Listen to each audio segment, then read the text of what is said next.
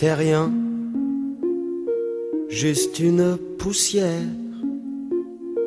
dans un système solaire. Kính thưa quý vị, các đêm từ ngày mùng 6 đến ngày mùng 8 tháng 8 vừa qua, tại hàng trăm địa điểm trên khắp nước Pháp đã diễn ra một hoạt động đặc biệt, ngắm nhìn bầu trời sao với sự hỗ trợ của các phương tiện thiên văn cùng các chuyên gia, nhà giáo dục. Đây là năm thứ 26 của đêm các vì sao Nuit des Étoiles tại Pháp.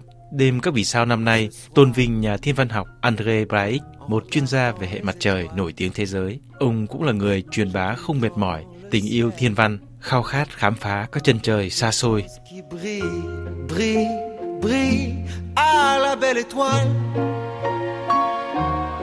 André Braic sinh năm 1942 tại Paris trong một gia đình khiêm tốn, được sớm nhập môn vào ngành vật lý thiên văn bởi chính Evry Chatman, cha đẻ của môn khoa học này tại Pháp.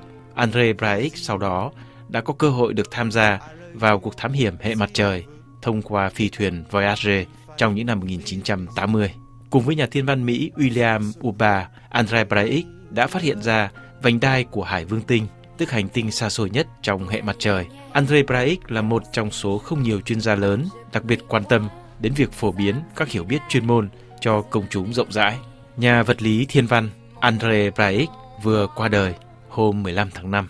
Vào thời điểm đó, trả lời đài châu Âu 1, kỹ sư Jean-François Clairvoy, nhà du hành vũ trụ làm việc cho cơ quan không gian châu Âu đã thốt lên. Tôi coi ông như một vị anh hùng của thế giới các vì sao. Đó là một con người kỳ lạ, xuất chúng, một nhà kể chuyện hấp dẫn, người khiến cho tất cả những ai từng nghe ông khao khát trở thành nhà vật lý thiên văn. Tôi không thể nào tin được rằng ông ấy đã ra đi. Trước hết mời quý vị nghe lại tiếng nói của André Braic J'ai eu une expérience extraordinaire, c'était dans 2006. C'est- J'étais allé voir une éclipse de soleil euh, au milieu du désert du Ténéré, un endroit où il n'y a pas une lumière, au nord du Niger. Tôi có một kinh nghiệm tuyệt vời, đó là vào năm 2006, khi tôi đi tìm hiểu về nhật thực ở giữa sa mạc Tenerife nằm ở phía bắc nước Niger. Đây là một nơi hoàn toàn không có ánh sáng vào ban đêm. Tôi vốn có thói quen qua đêm tại một khách sạn thường là có nhiều sao. Tôi là nhà thiên văn mà, nhưng lần này tôi đã trải qua một đêm dưới vòm trời sao. Đêm đó là một đêm vô cùng xúc động trong cuộc đời tôi. Et le conseil que je donne à tout le monde, c'est de faire la chose suivante. Allez dans un endroit où il n'y a pas une seule lumière à des dizaines de kilomètres de distance. Tôi muốn truyền lại cho mọi người một lời khuyên như sau. Hãy tới một nơi hoàn toàn không có ánh sáng, cách xa các nguồn sáng gần nhất vài chục cây số, bởi vì một ngọn nến nhỏ cách xa vài cây số đã sáng hơn những gì trên trời. Cần làm sao để mắt bạn quen với màn đêm đen như mực. Vào một đêm không trăng như thế, ta sẽ không còn thấy mặt đất, ta sẽ chỉ thấy bầu trời, hay nói một cách khác, ta bập bồng trong không gian. Chính vào lúc đó mà tôi thấu hiểu cái cảm xúc dấy lên trong lòng tổ tiên chúng ta cách đây hai, ba nghìn năm. Họ đã tự hỏi, ta là ai, từ đâu ta đến, chúng ta đi về đâu, liệu có những người ngoài trái đất không? Những câu hỏi sâu xa mà mỗi cộng đồng người từ Polynesia, Eskimo, từ châu Phi đến châu Á đều đưa ra câu trả lời riêng của mình khi con người ngước nhìn lên bầu trời trong đêm tối không bị ánh sáng làm ô nhiễm. Một đêm như vậy chắc chắn sẽ làm thay đổi cuộc đời bạn. Hai phản ứng chắc chắn sẽ đến. Vẻ đẹp của vũ trụ khiến ta sững sờ và rất nhiều câu hỏi kích thích trí tò mò của ta và đối với những ai đi xa hơn Et vous avez deux types de réactions, la beauté, le questionnement, la curiosité. Et pour aller plus loin, eh bien, on se pose les grandes questions. Et chacun Đó là những vấn đề lớn mà chúng ta biết rằng các vấn đề lớn đó chính là cuộc chiến chống lại sự ngu tối mà hiện nay đang có xu hướng xâm chiếm thế giới chúng ta. Chính trong cuộc chiến đó mà tri thức ra đời. Điều đó còn xa hơn cả vẻ đẹp của bầu trời. Nhưng hãy nhìn lên bầu trời mà xem, nó thật tuyệt vời. Khi có trăng, bạn hãy cầm lấy ống kính, nhìn vào khoảng ranh giới giữa ánh sáng và bóng tối. Bạn sẽ có cảm giác như đang bay lượn trên mặt trăng. Đấy cũng là một cảnh tượng thật tuyệt vời nữa. Vous aurez l'impression de faire de l'avion sur la Lune. C'est aussi un spectacle extraordinaire.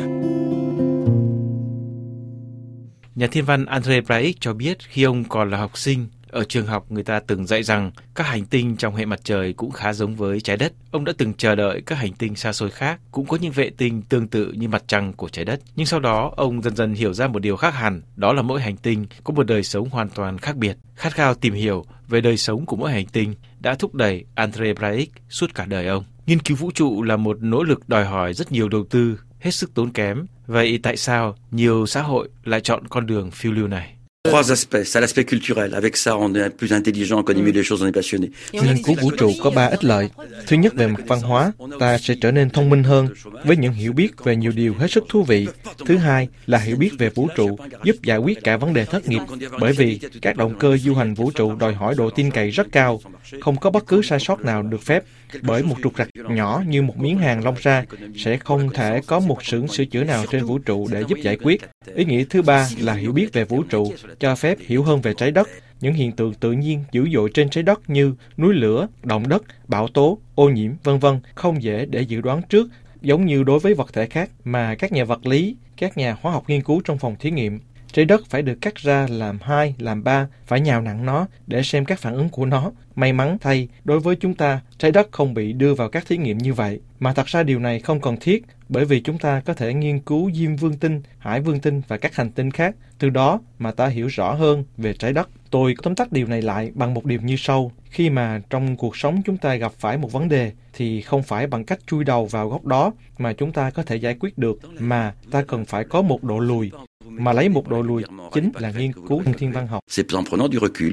Ben, prendre du recul, c'est faire de l'astronomie. Nhà thiên văn học là người có tư duy rất gần với triết học để nghiên cứu về thế giới của những bầu trời sao xa xôi. Con người không thể không đặt ra những vấn đề tối hậu. Nhưng khác với các thế hệ tiền bối, các xã hội hiện nay đã và đang có trong tay những phương tiện kỹ thuật tối tân. Andre Braik điểm lại toàn bộ sự phát triển của thiên văn học qua ba giai đoạn. Dans l'histoire de l'astronomie, il y a trois grandes périodes. Il y a 2000 ans. Lịch sử thiên văn học có thể chia thành ba giai đoạn chính. Người Hy Lạp thời cổ đã phát hiện ra tư duy nhân quả, nhưng họ đã bỏ qua việc quan sát. Đó là điều đáng tiếc. Thời Trung Cổ, vấn đề quan sát đã được đặt trở lại. Giai đoạn này kéo dài từ năm 1540 đến khoảng năm 1670 với các nhà thiên văn tiêu biểu như Copernic, Galilei, Kepler, Newton, Phương pháp khoa học này khiến châu Âu có tiếng hơn một chút so với Trung Quốc, Ấn Độ hay thế giới Ả Rập. Giai đoạn thứ ba của ngành thiên văn học là giai đoạn hiện nay khi con người bay vào không gian. Chúng ta đã phát hiện ra nhiều điều, một kỷ nguyên mới đang mở ra. Et aujourd'hui, le grand progrès, c'est qu'on va au-delà de l'atmosphère. Nous découvrons plein de choses et c'est une fenêtre ouverte qui s'ouvre, qui s'ouvre, une ère nouvelle est en train de commencer. Dù nghiên cứu về khía cạnh nào, về chân trời nào của vũ trụ, thì câu hỏi về nguồn gốc của sự sống trên quê hương trái đất vẫn là điều ám ảnh thường xuyên nhà thiên văn. Les trois conditions pour que la vie existe, c'est qu'il y ait de l'eau liquide, qu'il y ait de la chimie organique, donc des, des molécules complexes. Có ba điều kiện để sự sống có thể ra đời. Thứ nhất là nước, thứ hai là có hóa chất hữu cơ, tức vật chất phức tạp, và thứ ba là năng lượng. Như chúng ta thấy, các điều kiện đã có dưới bề mặt của một số vệ tinh của sao thổ như Europa, Ganymede và Callisto, của hải vương như Triton, của thổ tinh như Titan. Các yếu tố của sự sống có mặt ở khắp nơi. Điều đó có nghĩa là chúng ta đã có thể tìm ở đó những thông tin giúp cho việc trả lời cho câu hỏi làm thế nào mà thế giới sỏi đá vô tri có thể biến thành sự sống, thành thế giới sinh vật trước khi có loài người. Chúng ta thật may mắn được sống trong kỷ nguyên hiện tại. Điều này không thể có cách đây 2.000 năm. Trong các sách sử của 3.000 năm nữa, người ta sẽ ghi nhận là những phát hiện quyết định của nhân loại đã diễn ra trong hai thế kỷ 20 và 21.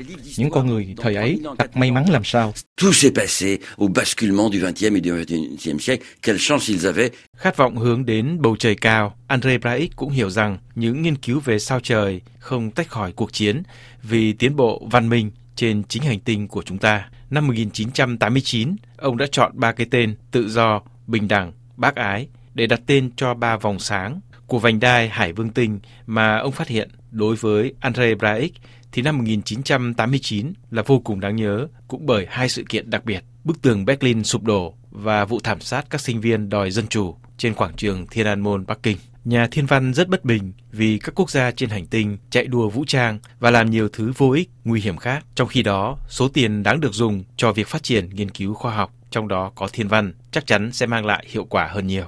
Suốt cuộc đời mình, Andre Braik vun trồng hai phẩm chất mà ông cho là quan trọng nhất đối với một nhà khoa học. Đó là sự hoài nghi và tính khiêm nhường. Andre Braik ước ao, đó cũng là các phẩm chất đáng mong muốn của những nhà chính trị. Chính là nhờ những sai lầm không tránh khỏi và sự dũng cảm nhìn nhận chúng mà khoa học tiến lên. Tên của Andre Braik được đặt cho thiên thạch số 3488 nằm ở vành đai của hệ mặt trời. Nhiều người yêu thiên văn khi ngước nhìn lên bầu trời, tin rằng Andre Braik đã trở lại với thế giới của các vì sao. À la belle étoile